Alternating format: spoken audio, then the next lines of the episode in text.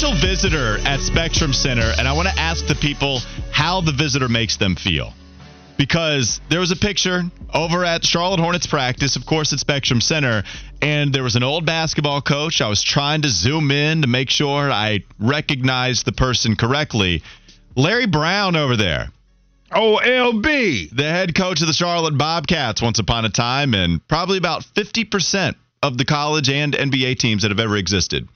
More than likely, he was a coach of your favorite team or is associated with your favorite team. That's a fact. Larry Brown over with the Bobcats. Yeah, he got us a playoff appearance. Also brought us down a bad record with Paul Silas at the helm, but the one that really set it up for failure with the 7 and 59 record that we all saw. Um, also, the stories on Larry Brown are absolutely amazing with his time coaching the Bobcats, with Ryan Hollins telling stories about it, Stephen Jackson with the All the Smoke podcast.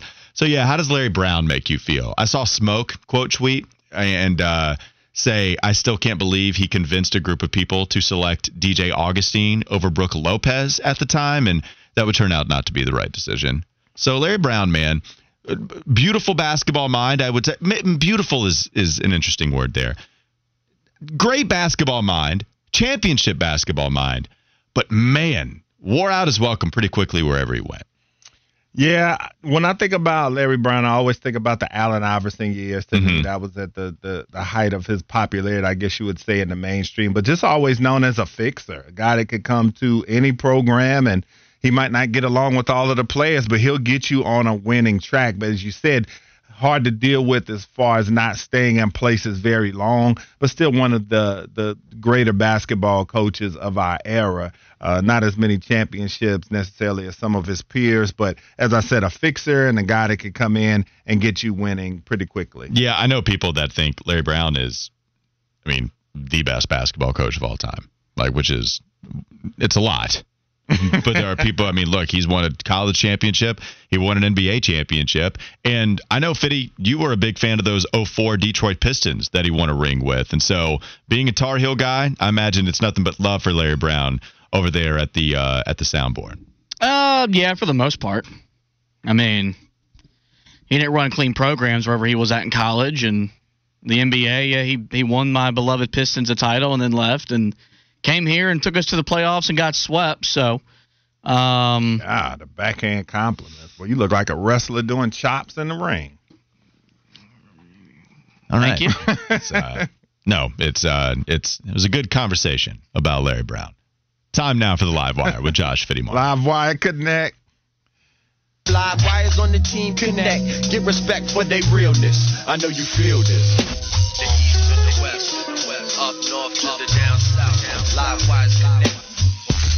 Well, since it's a short week, the coordinator spoke over at the at the bank today, and Thomas Brown met with the media and. I think we've seen the tight ends have a more increased role since he became the play caller, overtaken for Frank Reich and he explained why that was the case in the most recent game against the Colts. Yeah, it's continue to find ways to uh, you know find who can affect the game when it comes to matchups. I think offensively is always about our personnel first. I can you know do a really good job of attacking the opponent. Uh, but those guys did a nice job of trying to be in where they're supposed to be from a zoning standpoint. Obviously, had the huge explosive play on third down to Hayden, which is good to kind of see him kind of get going. But uh, it's all kind of based on the matchups, but also what the defense presents for us to get guys open. How much is Bryce uh, been hurt by not having that go-to tight end that you see so many young quarterbacks depend on early on in their careers. So I don't know if it's necessarily a tight end question. I really think it's just a weapon question. The fact that you've only been able to depend on Adam Thielen all year long. We've talked about the age-old adage of you tight end is a young QB's best friend. If you look at the history, the stats don't necessarily bear that to be true. But Hayden Hurst being utilized more in the passing game certainly would help Bryce Young. Now, the problem is he's built a better rapport with Stephen Sullivan. What we saw in this game before he got banged up, he was the go to guy at the tight end position for Bryce Young and also Tommy Tremble. Tommy Tremble in big time situations, whether it be a fourth and short or fourth and goal, where you're talking about him throwing a touchdown pass to touchdown Tommy himself. It'd be great if Hayden Hurst had worked out, but it hasn't yet. Despite the big play that we saw, we've seen drops, we've seen little production. I just want Hayden Hurst and a lot of the other signings to work out that uh, Bryce Young is throwing to. Yeah, that's the thing. I mean, a tight end would be nice, sure, but I just think he needs guys that are getting open and winning one-on-one matchups on a regular basis outside of Adam Thielen. I think that's the biggest thing uh, that they need, and they're going to have to rebuild this receiving corps from the ground up. And then if a tight end happens to come available in that process that can help expedite that, then great. But I just think they need playmakers all over the field. We talked back in the one o'clock hour about how Thursday's game could impact the future of maybe Scott Fitterer, Frank Reich, and this entire coaching staff. Mike Kaye from the Charlotte Observer, he joined the Kyle Bailey show yesterday to talk about just how hot he thinks the seat is for the Panthers GM. In an interesting spot because remember he's like kind of the last vestige of like the Matt Rhule era. So obviously he's going to get heat for that. But let's not forget, it was a collaborative process for Bryce Young. So if you're going to assess blame for Fitterer, you also kind of have to give that to David Tepper, but he can't fire himself, and Frank Reich and his staff. And I think Scott Fitterer deserves a lot of blame here. The, the front office made some signings that have not panned out well, and you know, as much as the coaching staff did weigh in, like Justin Houston was a Frank Reich guy, DJ Chark and Miles Sanders, it's well documented that Frank and Deuce Staley wanted them here. Like, ultimately, the general manager is in charge of it all. And so he is rightfully getting criticized for a lot of the stuff. There's no way to kind of jump around it. I mean, I think a lot of people deserve a lot of blame in the roster moves, but ultimately, the buck stops with him from a personnel standpoint. I think to come to the defense of Scott Fitterer, this was his first real offseason having 100% say in personnel decisions. Is one year, no matter how bad is it, uh, bad is it, is it enough to get him fired? Uh, yeah, I definitely think it can be because in the time they finally give you an opportunity to make moves, you busted on a lot of these guys that you brought in. So mm. I think another offseason will be um, in order for him to be able to see if he can get this thing right and if he can't sign the right guys yet again then yeah definitely he has to be out of here well and and so with me using that very defensive Scott Fitterer. We can't act like he didn't have his hands in the other signings too that took place with Matt Rhule here. Like Scott Fitterer still had a role. Not everybody was a Matt Rhule guy. And if there's not a lot of good to choose from, then that means you can't give the good players to Scott Fitter because there's not many anyway. So if that's the case, then he does bear a lot of this responsibility, even if he hasn't been in full control. Maybe his vision has been compromised by David Tepper and Matt Rhule to where he couldn't fully go with what he wants to do. But as Mike Kaye mentioned, as I said yesterday, David Tepper's not going to go anywhere. So you even you got to learn how to build this team with David Tepper being the way that he is. And what's interesting too, like I I like Scott Fitterer, but man, what am I supposed to put more more stock in? Am I supposed to put more stock in all of the coaches that are on this staff that have had success elsewhere, even if it came to an end? But everybody knows that you get hired to be fired at some point. Unless you're Bill Belichick, and it might be his day soon. So, Frank Reich, Ejiro Evero, whether it be Dom Capers, Jim Caldwell, who's done a nice job. Man, I mean, there's a lot of success stories on this coaching staff. There's not much that you can point to and say that's where Scott Fitterer hit it out of the park, whether it be his time here in Carolina or we give John Schneider a lot of the success as to why, or a lot of the reason as to why Seattle was successful. So yeah, I I hate it because it seems like he's a good guy. Joe Person talked about how respected he is in the league. But man, it just hasn't worked out, especially in the NFL draft where you are supposed to build the foundation of your team. All right, well, now we'll get to a fun piece of audio from the former quarterback of the Panthers, Cam Newton. And Wes, I imagine during your time in football locker rooms, you maybe encountered players trying to buy a jersey number or something like the sort. Well, believe it or not, Jimmy Clausen after having one of the worst rookie seasons in modern NFL history, tried to make Cam Newton buy his number two when the Panthers drafted him. And uh, here's the way the story went down according to Cam Newton. I didn't even want number one. Man, Jimmy Clausen, we cool now. Jimbo. He's like, shit, you want it, you got to pay for it. I was like, cool, how much? He said a million. One million dollars. I said, boy, kiss my ass, boy. I said a million dollars, bro. I said, bro, people don't make a million dollars in a lifetime, let alone I'm gonna give you a million dollars just for a number. Bro. so I thought he was playing. The mother comes back and said, "Okay, bro, I talked to my people. We'll do it for uh, seven hundred and fifty thousand. I said, "Oh, oh, you for real?" I hung that phone up. True story. Hung that phone up. I called the equipment man. I said, I'm rocking with number one. I made an oath to myself. I said, that will be the last time Jimmy Clausen will ever be heard of in Carolina. Two things. I want to know who Jimmy Clausen's people were that had the asking price come down $250,000. And second, Wes, did you ever have a teammate try to buy your number? And if so, what would have been your asking price? Well, yeah, in college there was no NIL, so there was no money Oh, to yeah, be that's right. thrown around. You might have offered snacks or maybe some extra food at the Chick Fil A off of your meal card or something like that. but uh, Cam saying, Newton, what does that look like? yeah, this Cam Newton story is phenomenal. Uh, you love it because you do wonder the origin of guys' numbers because everybody thought that for a guy like Cam, especially as flashy as he was, that he picked number one to be able to say, I'm the guy, I'm the one. That would have been the narrative a lot of people would have gone with. And But they to- did. No, and they did. yeah, but to be able to find out that this was how this all happened and what he was able to do to get Jimmy Clausen up out of here, I mean, that was great. And I guess Jimmy knew the writing on the wall when they picked Cam anyway. So he said, I might as well be able to see what I can finesse out of this guy. on one hand, I agree with I think what Jack wrote in saying Jimmy Clausen stood on business, and I applaud him for that.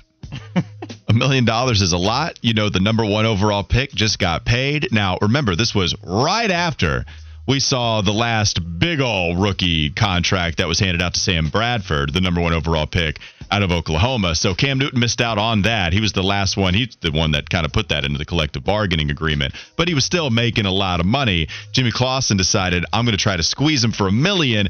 Okay, I'll settle for 750,000. I like that he was trying to get as much as he could. On the flip side, the audacity. After Jimmy Clausen put up the year that he did, that led to the number one overall pick. Unmitigated gall. Jimmy, if you played better, Cam Newton's not on your team. Right. and, or Blaine Gabbert might be. Maybe Jake Locker would be, but Cam Newton's not as the number one overall pick. And so if you would have played better, then you wouldn't have had to be in this predicament anyway. But you're so right about the whole Cam Newton's a look at me guy. He's so mm-hmm. flashy. He chose number one because he's number one and it just looks bad. It's hilarious that Jimmy Clausen is the one that forced him to go that way because he wanted his old number in number two. Cam was trying to be number two, very opposite of what LaMelo wanted to become, which was number one after he was number two his rookie year. And the last thing I'll say too is that yeah, most jersey stories you hear with guys in the league, you're talking 20, 30,000, something like that, or some type of perk, but that number was astronomical. I want when we get into a show fight to have the isolated Cam Newton soundbite. We good now. Yeah. After we have it. After we move on. We good now. That'll do it for the live wire with Fitty. Excellent job ending on the Cam Newton Jimmy Clausen jersey story. All right, what kind of effect would Brian Burns' absence have on Thursday night football? And just how good of a news update did we get with an edge rusher returning from IR on this Panthers team? It's hmm. coming up next on Wes and Walker Sports Radio 927 WFNZ.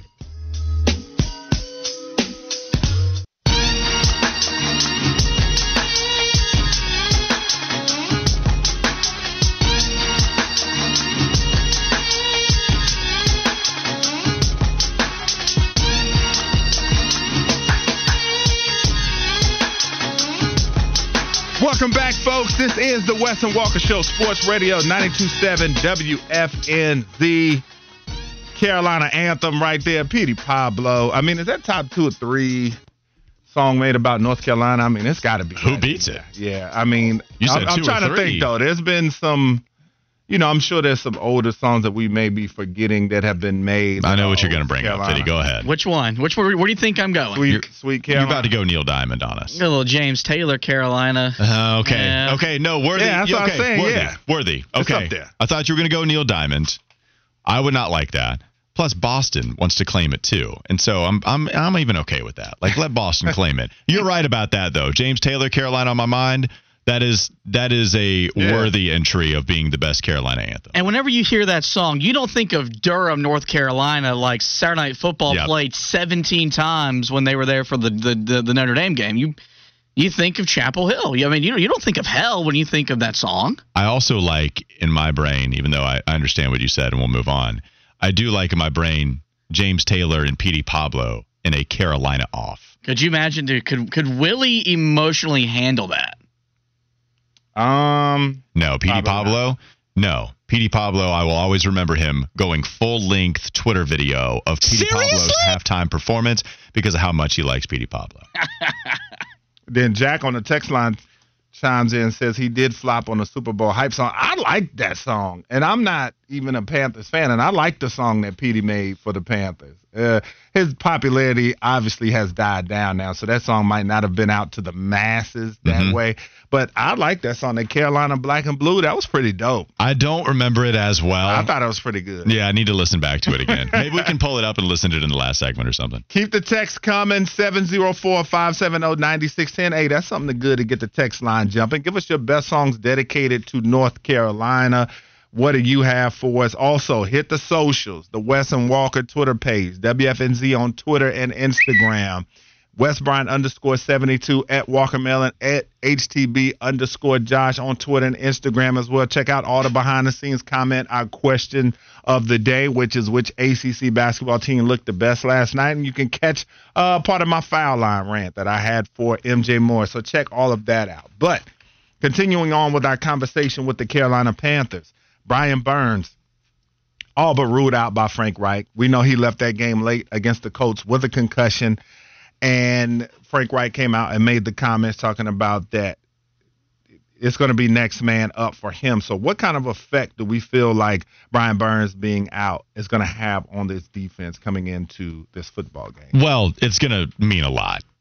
Even if you're disappointed with Brian Burns, even if you don't think that he should be making $30 million a year, which is what he's reportedly asking for during this contract dispute, Brian Burns is by far leaps and bounds your best pass rusher. And if he does not play, even if it is against the Chicago Bears, who do not have a good offensive line, it is going to be a lot better for Chicago's offensive line to go against what as your best pass rusher? Justin Houston, I guess, who was good at the beginning of the IR, season. correct. But he's filed. Yeah, so uh, Marquis Haynes is going to be the answer because Marquis Haynes is coming back from IR, and I doesn't necessarily mean that he's active. I don't know if Marquis Haynes is going to suit up. I haven't seen that yet, but we do know that he is coming back from IR. That's a good sign. We've been missing him quite a bit, but because something bad has to happen to the Panthers this year, if you get somebody back, that means Brian Burns is going to enter the concussion protocol on Sunday and all but be ruled out against Chicago. Yeah, it's going to be a big absence in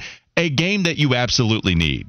Think about losing this one, where Adam Schefter in the soundbite that we played earlier told you when Chicago wins, if they win, then that means it's a bigger one because they actually help themselves get a better draft pick with them owning the Panthers' first round pick. So you would like to be at full force. Doesn't doesn't look like you're going to be that with Brian Burns all but ruled out. Yeah, and so when you talk about Brian Burns and currently coming into last week's game, he was top five in the league in pass rush win rate. And so, well, actually, that's this week's rankings. And so, this is a guy that is generating some pass rush for you. We know about the every other sack, every other week he's getting a sack thing, and they're going to have to blitz more. And when you break down this Carolina defense, they're 10th currently in blitz percentage. So they're bringing the heat to teams. But the thing is, it's not getting home with the consistency that you would want because they're 22nd in hurry percentage, they're 17th in quarterback knockdown percentage, and 21st in pressure percentage. So Coach Evero is bringing the heat out there on the edge, but it's not necessarily getting home. Burns leads the team in sacks. He's one of the few guys that he is getting home, is getting that quarterback into the turf, not necessarily at the rate that you want him to. So certainly when you look at all those numbers and then you take away the guy that does the best job at doing this, it's certainly going to hurt against the Bears. And Justin Fields uh, could be back, could, should, I believe, be back for this one. So YGM gone, Justin Houston old, Brian Burns gone. I the edge rushing situation has been Walker, you got some edge rushing. You think you could come out there? no. I'm going to be honest with you. If you're relying on me, as much as I would take even the one game paycheck, even if it means I'm coming off of the practice squad, I don't want to do that to y'all Panther fans, man. Like I'm I'm one of you. I if I I would go on the radio the next day after playing a game the night before and saying, What the hell was that edge rusher doing out there filling in for mm-hmm. Brian Burns last night? I would destroy myself. I would criticize myself to no end and call for Scott Fitterer to cut me or Scott Fitterer should be fired. That's how bad I would be. All right, so when we go look at the offensive side and Bryce Young and what and what he's had going on, and this season he's been sacked 27 times, hit 27 more times. He's got eight passing touchdowns, seven interceptions, and this past game was the third time in six starts that he's had at least two interceptions. And opponents have scored 45 points off of those turnovers and Carolina's given up 59 points off of turnovers overall. That's the second most in the NFL behind the Patriots. And so that just got me to thinking about uh, his development this season. Where do we feel like that he is in that? But let's first play some sound from Frank Reich talking about winning and development. No, we understand. Every coach and every player understands that we're really measured by both. I mean, winning is primarily what you're measured by, but I think there you know, I think it's also development. You know, when people see, when fans see, when the organization sees, when the owner sees, hey, okay, I want when, I want results now. Well, I'm not quite getting the results, but are we moving in the right direction? Are we making progress? That's the development that you're talking about, Joe. So, and I think as a coach and as a player, that, that that's always in play all the time. So um, that's what we're trying to do. Both are both are incredibly important. All right, and so when you look at this offense, and I feel like where he is in his development, sure he's had some really bad moments, but I I think he's still a guy that's getting better. And we know with rookies that you're gonna have moments where you get better and you're gonna take steps back. And when we look at this offense and the way it's been designed, the numbers bear out that they tell you that they're trying to be a conservative brand of football. And maybe the offensive line has dictated that a lot. But when you look at this team, the Panthers are near the bottom in completed air yards per completion. They're near the bottom in uh, air yards per pass attempt, and then they're next to last in average depth per target. And their average depth per target is around six yards. So these guys aren't going deep. They aren't running a lot of deep routes. This offense isn't designed for Bryce to drop back in a five to seven step drop on a regular basis and let that thing go downfield. Um, but where do you feel like Walker he is in in in his development thus far? That comment from Frank Reich reminds me that he was the one that would have been cool with signing Derek Carr to a two-year contract worth a decent amount of money per season. He wanted to deal with a veteran QB because it is easier on the head coach to just roll with somebody that has been in the NFL for quite some time. It doesn't mean that he doesn't like developing a QB, but it does mean that he'd rather have the veteran Think about what happened with the Colts, partly because of Chris Ballard, partly because of maybe ownership, but every single year they just refused to draft a rookie QB for Frank Reich to start. Even when Jim Irsay was telling him to start Sam Ehlinger, he wanted to roll with Nick Foles when Matt Ryan went down. We all know about that story. Yeah, it's going to be tough, and he's never had to make that decision before. Developing a young QB and balance that with actually winning the game. I don't even know what that looks like. Uh, does it mean just taking downfield shots for the hell of it? Hey, all right, but this is what Bryce Young is going to have to learn anyway, so we might as well do it, even if it is in harm's way. Or does it mean, all right, well, we don't want Bryce Young to get beat all to hell, and we'll just throw him, uh, we'll just throw another screen pass, we'll throw another uh, pass to a running back that's only five yards past the line of scrimmage. He's never really had to balance that before. This was going to be a new situation for Frank Reich. And this is why it's so disorganized, in my opinion, Wes. Because if Frank Reich wanted Derek Carr, wanted a vet QB, but it's not his decision, so then it falls with Scott Fitterer. But we're not even sure if Scott Fitterer is making that decision. It goes back to David Tepper, who wants Bryce Young. So now it might be Scott Fitterer wants Bryce Young too. And the two QBs that we were feeling Frank Reich wanted the most was either Derek Carr or a veteran or CJ Stroud. Maybe even Anthony Richardson, if you ask Tony Pauline, who joined Wes and Walker during the NFL offseason. It was the big QBs or a veteran one. I hate this for Bryce. I, I don't want that, but I do think that Frank Reich is trying to develop Bryce Young to the best of his ability. He's too good of a guy, too respected. I don't think he's sabotaging Bryce Young by any means. And then he's even handing over offensive play calling duties to Thomas Brown. It just feels like it's a disorganized mess as this as as the season unfolds. All right, let's hear the sound from Trent Green where he also chimed in on Bryce Young and where he feels he's at. He's made good progress up until this game. I think if you look at the games each week, he's progressively gotten better. Completion percentage, decision making. His best game of the year was last week against Houston mm-hmm. when he had that 15 play game winning drive to come up with the key play at the end. Now, today, he just ran into a buzzsaw of a Gus Bradley defense that was sick and tired of hearing about how bad they've been, what they can't do, what they can do, and and they just brought the heat. They, they, it was a different attitude that we saw out of the Colts today, and, and you're going to have some games and some mistakes when you're a young quarterback like Bryce Young, where you're going to, going to get confused and try and force some things. I thought the two pick sixes, one was he was trying to throw out to his left, went through the double progression, the pressure closed around him in the pocket, then he tried throwing late to the flat. You can't throw late to the flat. Not in the NFL. If you float it late to the flat, it's going to be a pick six. Then on the screen, he was under pressure and just sailed it because he didn't have a clean view of where the running back was. So I'm a little bit more forgiving just having played the position. Uh, I can understand your comparisons to the other guys in the league, but if you look at C.J. Stroud and the weapons that he has there in Houston, who do the Carolina Panthers have that scares you if you're the defense? All right, real quick before we get to the last 50 flash, I asked the question on the Panthers doing a good job of developing developing him. And I would say in theory, I would say yeah, because you try to go get a young receiver that they could grow together in Mingo.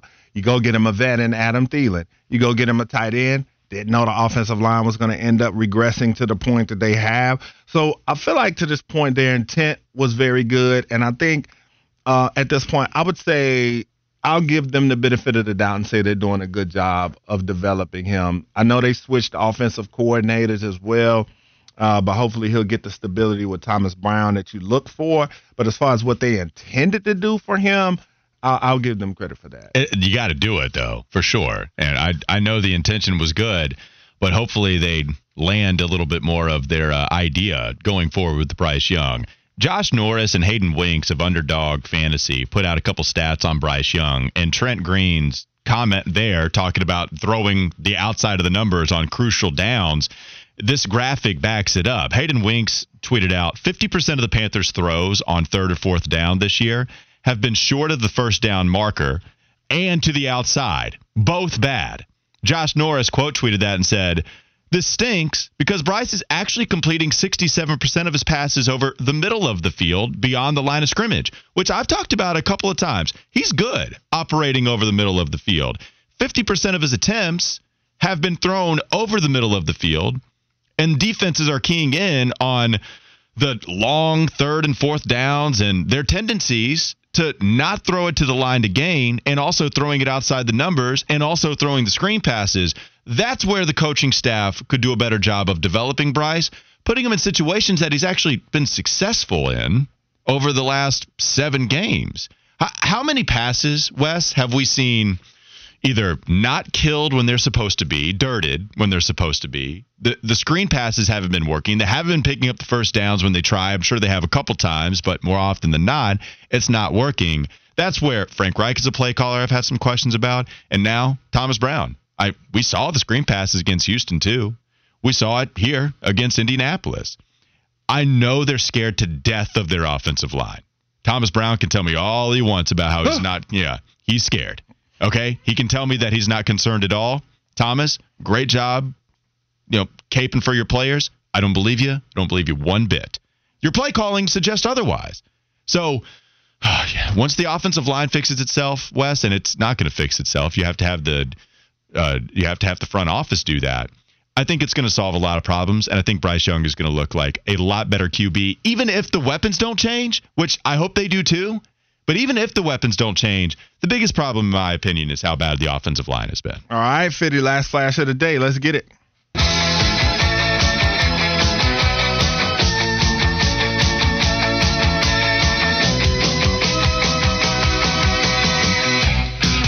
Fitty did want to transition back to the college hoops landscape because it took us one night to see major upsets, both in the women's game, where number one LSU got upset by number 20 Colorado, and then Tom Izzo lost his first home game in November to James Madison. Ironically enough, his nephew was on the Dukes' uh, coaching staff, and that's the whole reason why he scheduled the game to begin with. So one night in the women's and the college basketball scene – major upsets in both the men's and the women's game. Yeah, that was wild, especially with LSU because they were the glamour team of the all season, the national champions. And we know that them bringing over Hailey Van Lith and all of that. And this was a team that was supposed to run roughshod through everybody. And for them to get upset on the opening night, Kim Mulkey was not a happy camper uh, about that. And she talked about how Colorado, they knew and know Deion Sanders was not coaching the Colorado women's basketball team, but she talked about how she felt with a senior laden, experienced team. Coaches know, man. They know that, that her team was out getting the Skrilla, doing all this glamorous stuff, and it caught up with them. And then Michigan State couldn't happen to a better team. So glad they got smoked. Overrated as always.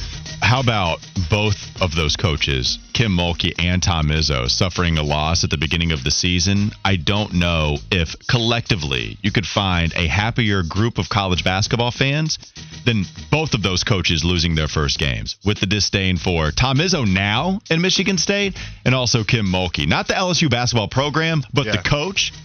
Very different because I like the players for LSU, yeah. but Kim Mulkey a lot of people dislike, and obviously Michigan State and Tom Izzo a lot of people dislike.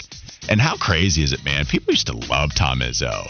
like uh, college basketball fans used to love coaching, coaching in March. All the mess at Izzo Michigan madness. State, and he's always seeming to yep. be mixed into it, and he always gets a pass, and that's rubbed a lot of people the, the wrong way. I know, especially for me. It absolutely has, and so we'll see if either one of those teams can get back on track, although you would imagine so. This is just first season jitters. I would imagine with even us not liking those coaches, they're still respectable programs. No doubt about it. When we come back, the final segment of the day on the Wes and Walker Show, Sports Radio 92.7 WFNZ. Special technique of shadow boxing.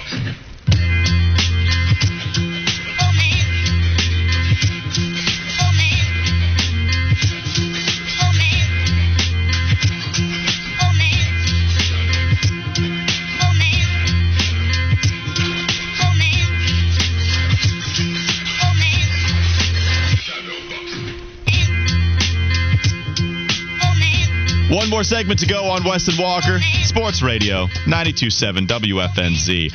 Weirdly upset with Fitty for the Ed Cota disrespect during the break. My favorite Carolina player, and then he wanted to talk about how he was propped up by fantastic players around him, and it's just just weird for somebody that loves Carolina so much. I would expect to have nothing but love. It's not like I wanted an Ed Cota debate. I just wanted some love for my favorite Carolina player of all time, but he came with some hatred. And well, I didn't expect it. Well, that's the thing, now. I, I got to give Fitty some love right here, man, because.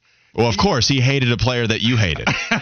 well, no doubt that, that, that that's part of it too. but I got to give Fitty the credit. If if if most Carolina fans were like him, then they would be a more enjoyable fan base. Because Fitty calls it like it is. He's pretty objective. I that mean, is the wildest thing times, you've ever said he, in your entire he, life. He has his times where he gets his digs in, but Fitty will get on Carolina and say stuff, and he's not just this you know, Carolina's the greatest all day, every day, like a lot of. I'm saying, like he calls them out on their their their nonsense when they're not playing well. He'll say so. If he thinks they're not gonna win, he'll say so. That's all I'm saying. You can't. There's not a lot of Carolina fans that you can get to be objective like that. They're gonna always be, oh, Carolina's gonna win. It don't matter. This, that, and the third. Fitty will call them out, but in the middle, the in side. the middle of the game, when Fitty is at an all-time rage, he will call them out and then he'll talk about a little bit on air about how poorly they played, but then you start to talk about North Carolina as a whole.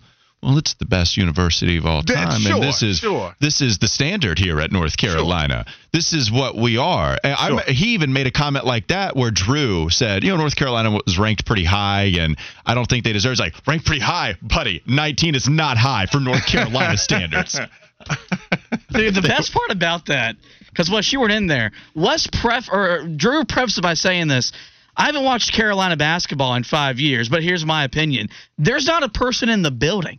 He's not even on the radio that'll tell you an uninformed opinion, but then tell you that you're wrong for arguing with them. Yeah. I feel like you do that with the Hornets, though. Not really. I mean, I did that with yeah, the PJ. in the NBA in general. There, there was there was a there was a time where I wanted to bring it up but there was a time where you told me that you did not watch the game and then argued a ton with me about a PJ contest in that game. Well, because it's just And you told me you didn't watch the game. it's just annoying listening to someone talk about a guy that's individual play doesn't translate to winning. Tell me when you watch it. I, I, okay, I, I've, I've watched. They've played what five, six games. Yeah. They Because played of. Bally, I missed. I missed two. I, Well, I, yeah, that's right. The- I watched two. stuff, I'm gonna be. not Court, I'm, up, I'm I'm courtside tomorrow night. Oh, that'll be sweet. I'm coming back with a scouting report. I'm gonna know him better than Brittany Renner knew him. That's a you problem. Might not miss it because of Bally next year. That's a really big you problem. If you do, they're going to kick you out very quickly. and I would advise Jeff Rickard to take away those tickets from you strongly. Strongly advise that. All right, let's go to your jersey swap story, Wes, because you talked about having a jersey swap story, even if you didn't pay for one back in college. Uh-huh. You do have a story. Well, yeah, on the Wake Forest team. Now, this to get a little bit on the sadder side of, uh, to an extent, but there was a situation, though, just to be relevant with the story, where we had a guy on our team, and uh, you know, I won't say his name, but Jon Abbate, who they made the movie about, uh, the fifth quarter, and we know that when his little brother uh, passed, that he wanted the jersey number five and the guy who had it was a also ran defensive back, not doing much at all, not seeing the field like that. And he had the audacity to tell him no, he wasn't gonna switch it. He's like, "Oh, this has been my number since high school and stuff like that."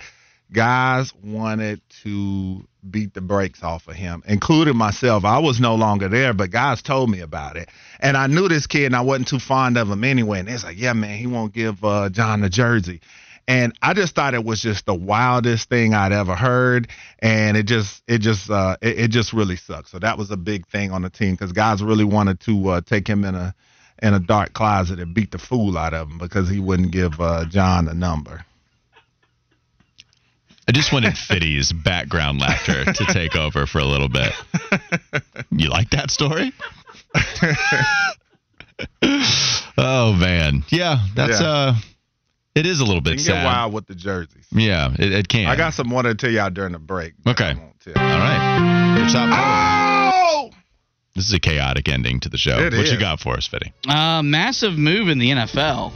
Former Can- uh, Panthers quarterback legend Jacob Eason has been signed to the Giants practice squad. You know what they say about Jacob Eason? He's tall, baby. he got a live arm. But yeah, look, you know, I like Jacob Eason. He's tall. Um, he's tall, and I do think that he's a tall quarterback. and that's why I think that he should be on the Carolina Panthers. That'll do it for Wes and Walker. I wanted to talk a little bit about uh, Fitty's Eagle concert experience tonight. Maybe we can get a recap tomorrow. You Oh wanna- yeah, for sure. Do you want to write that on the website? Write a little paragraph. What song of- are you looking forward to hearing the most tonight? Oh, Hotel California. Are we going to get a million Snapchat stories? Are you going to remember it? Yeah, I'm going with family, so I'm not going to be uh, Okay. partaking. Sloshed. Yeah. All right, we'll get a full recap of that tomorrow from one Josh Fitty Marlowe. That'll do it for Wes and Walker. Keep it right here for the Kyle Bailey Show alongside Smoke Ludwig. This is Sports Radio 927 WFNZ.